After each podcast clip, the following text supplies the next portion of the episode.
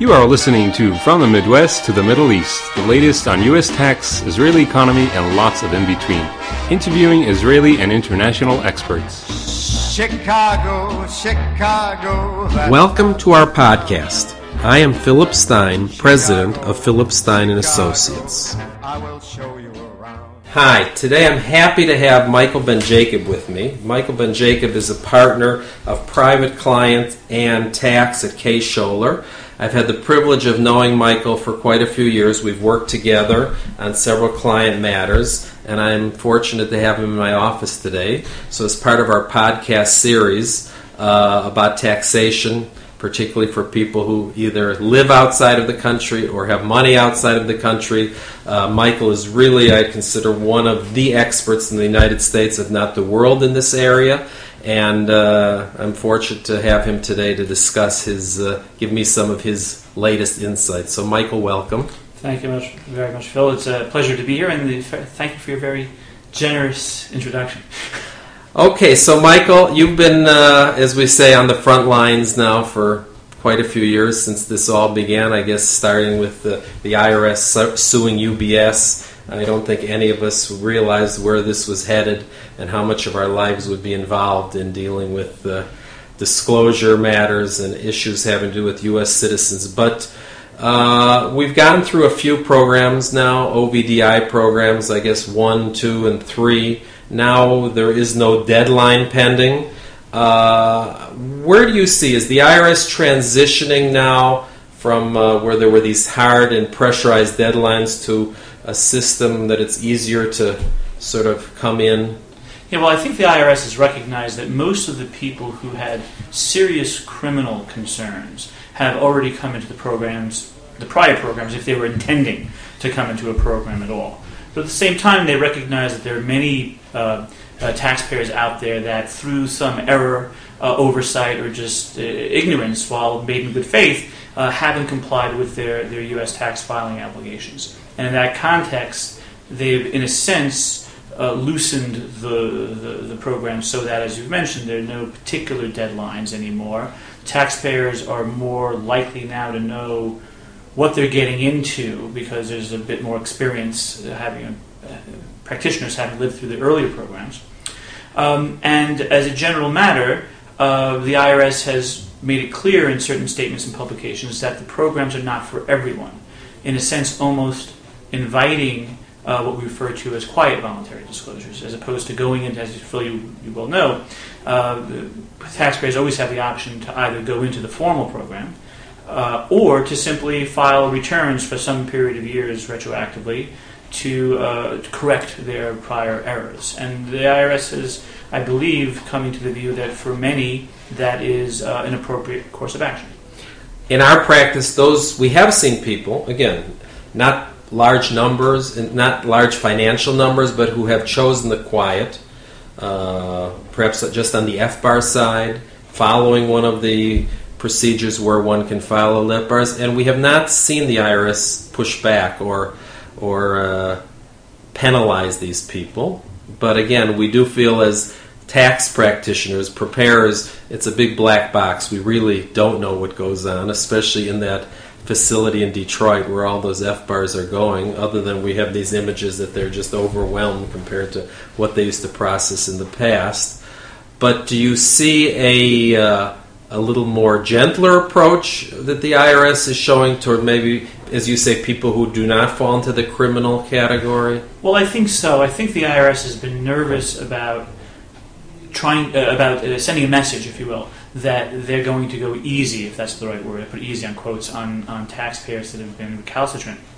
But at the same time, they have tried to to provide the taxpayers with, with a hook, which both sides can come to an agreement that um, is is uh, acceptable. So the IRS has said in the last set of FAQs, which appear to apply to the current program as well, that if you owe no tax, for Right. example, they will not um, they will not uh, impose penalties, and they've taken a sort of liberal view on that.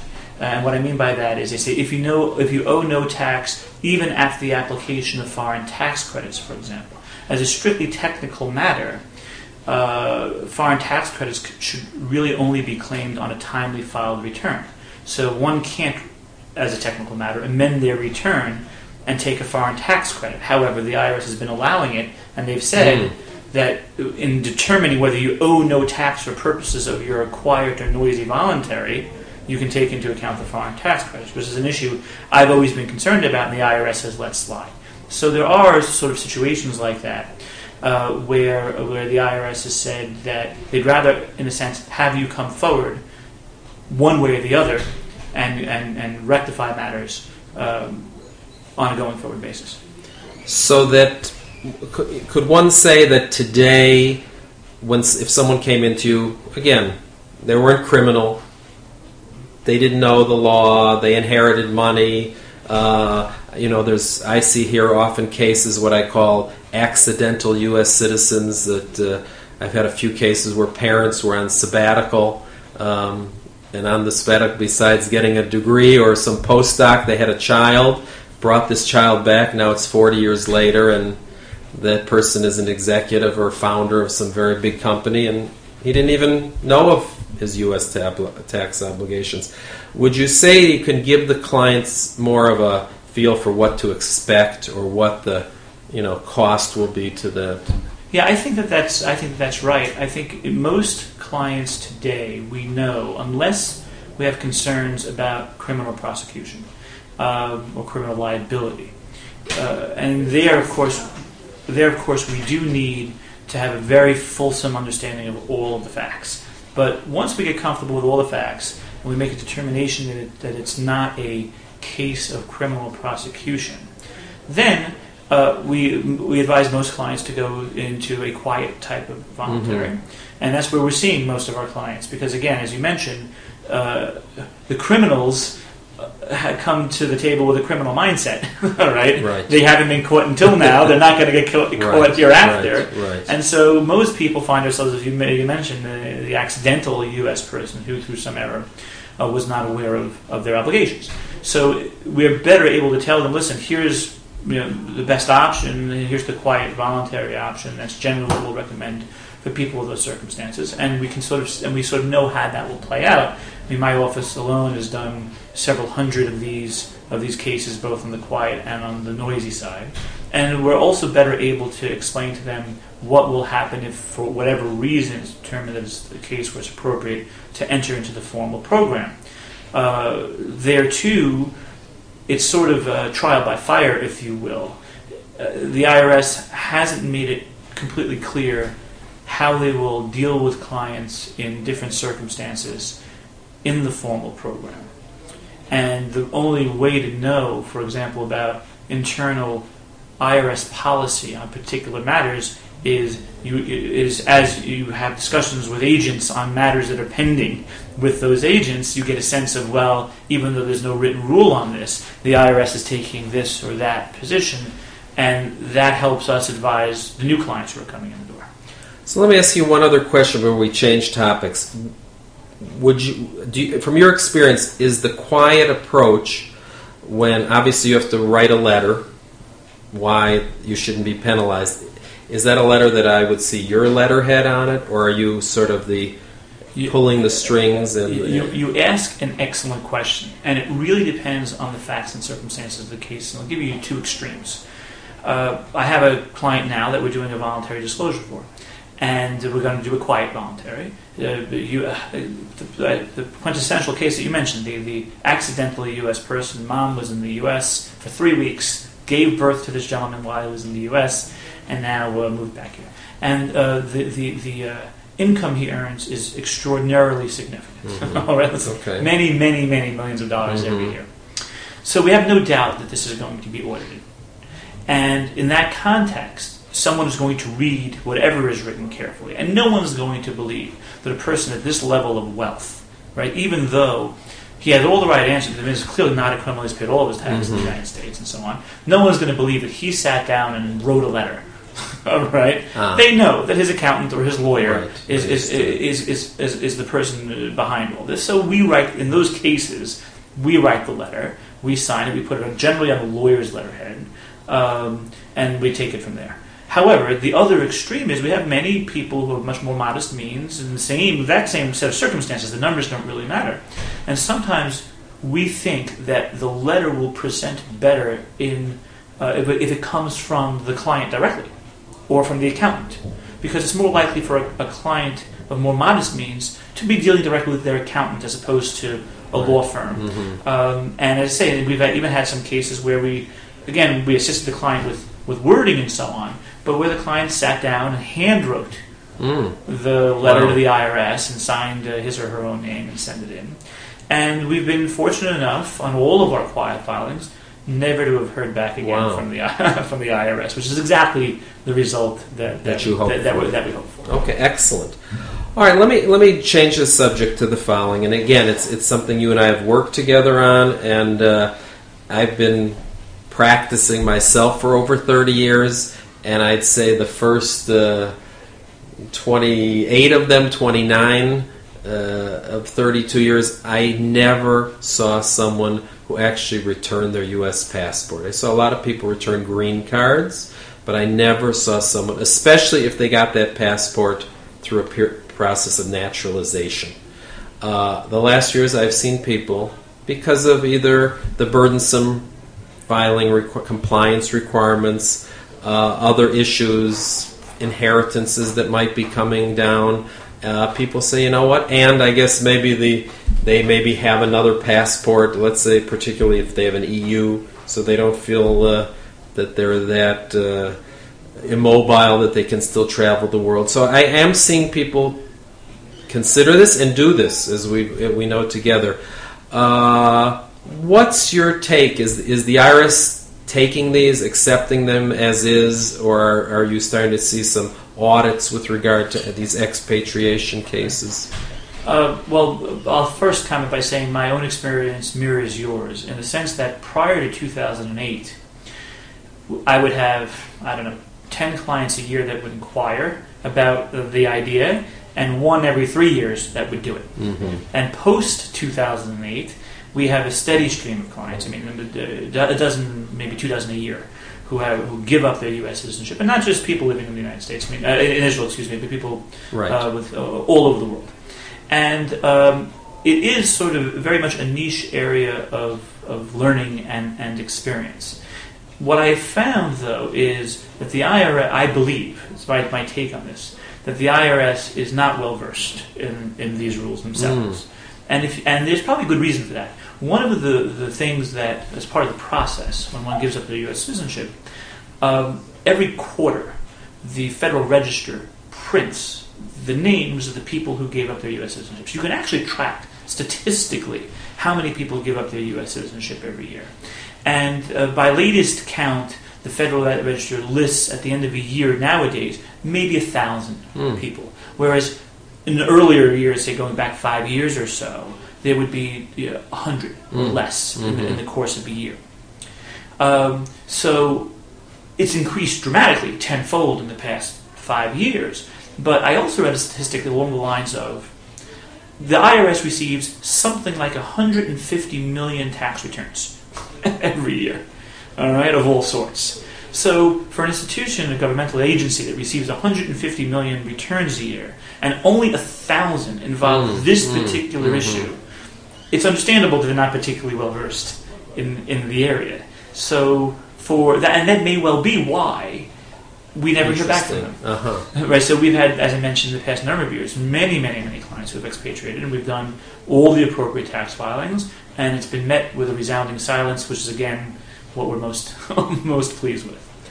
So the people that I've talked to, as you say, they inquire. They say, you know what, I'm ready to go.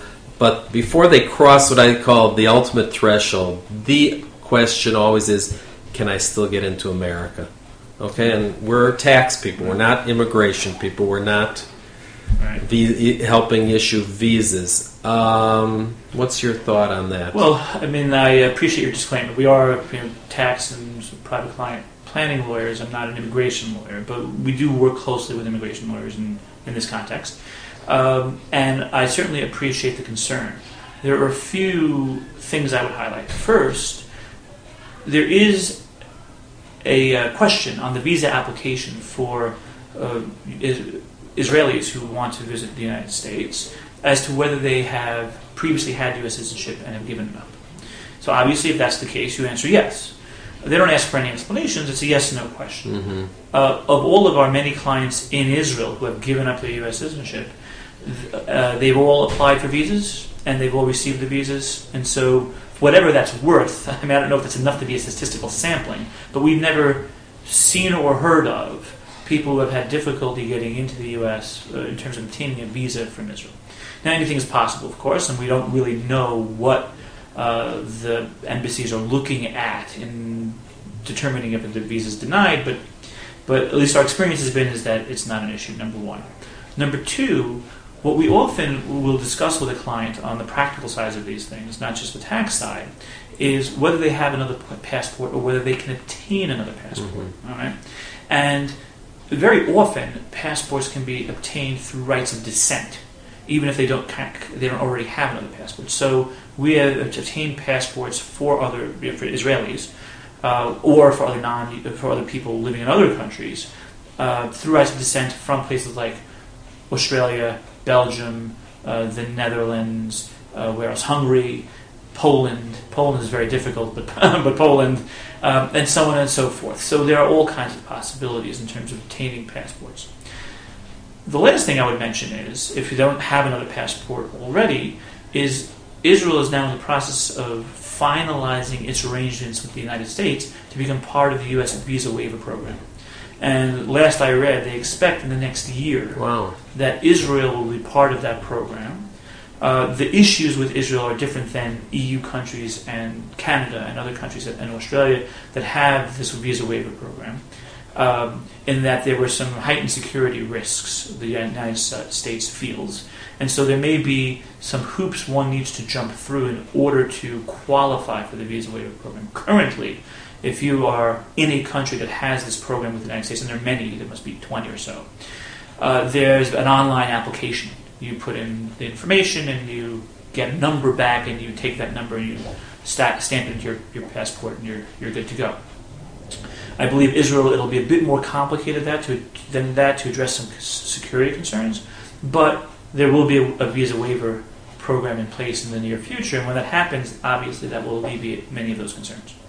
Okay, very very helpful and in, insightful. I'm going to move to another topic, which I'd say is uh, something that I'm often surprised by. Well, I'm not surprised. I'm surprised by it, but I'm more surprised by this the surprise of the client. Meaning, uh, since 1998, Israelis. It's hard to believe it's only been a little more than 14 years, but 14 years ago, an Israeli could not open a bank account outside of Israel. They could not buy a piece of real estate. They could not invest in a company uh, without permission from the Bank of Israel. And as I'm sure you see in your work, how active Israelis are all over the world, particularly in the United States.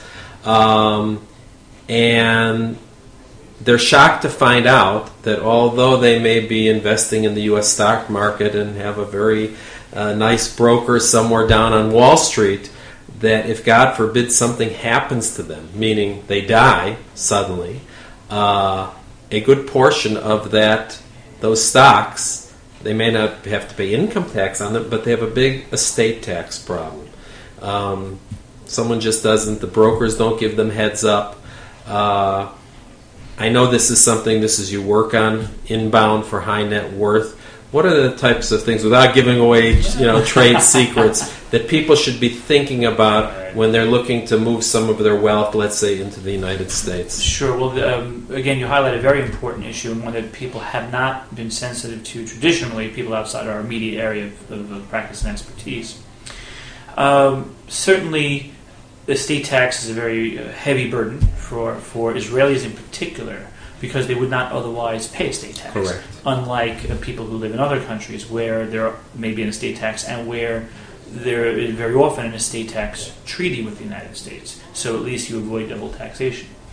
Um, in any event, I would tend to say that the primary structures that one is looking for is to separate ownership between the individual and the underlying asset. Uh, the general rule is any any property that is deemed to be U.S. situs property, and that's a term of art, is subject to estate tax, with a very small exception equal in value to sixty thousand dollars. So clearly, U.S. real estate is um, U.S. situs, uh, but also people are surprised to learn stock in Exactly. U.S. securities Right. is also U.S. situs, or in U.S. partnerships, also U.S. situs. So some simple ways of divorcing the ownership, direct ownership, is to use a blocker company, for Mhm. example. Uh, uh, someone in Israel, a very simple structure, uh, can take their portfolio, the U.S. portfolio, and contribute it to an Israeli family company, which for the most part is going to be a, uh, a transparent for uh, for Israeli purposes, so it's Right. a tax neutral Mhm. transaction. But from a U.S. perspective, the um, the, the Israel well, you may need you may wish to make an election, but uh, one way or the other, from a U.S. perspective, the U.S. will say, all right, what does the Israeli person own? The Israeli person owns a foreign corporation, and that and then the analysis stops there. The Israeli person does not own the underlying property. Um, it is more difficult to deal with situations such as real estate, particularly if they're, it's already owned, right? But and I won't go into full details here. Right. But there are, for example, sh- uh, trust structures that can be used to uh, ensure that there's both estate tax protection and can give some significant income tax benefits by avoiding the FIRPTA rules, Mhm. special rules on withholding with respect to non-U.S. people who invest in U.S. real estate.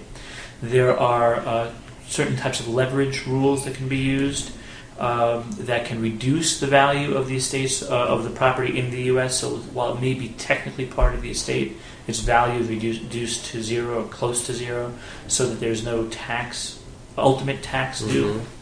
Uh, and there are a host of other things that one can think about. These are all much easier to put into place at the beginning, before the investment is Right. made, and particularly with respect to real estate. Once the real estate is already owned, there are things that can be done, but it's much more complicated. Um, so I guess the, the message there is get your advice early and often. Okay, I'm going to conclude just again ask to look into your crystal ball, and I don't, I, I don't know if any of us know the answer, but uh, at the end of 2012, the Bush tax cuts are going to expire. Uh, this is going to affect a lot of people, certainly clients of mine, uh, Israelis uh, or Americans living here, let's say, who have dividend income particularly.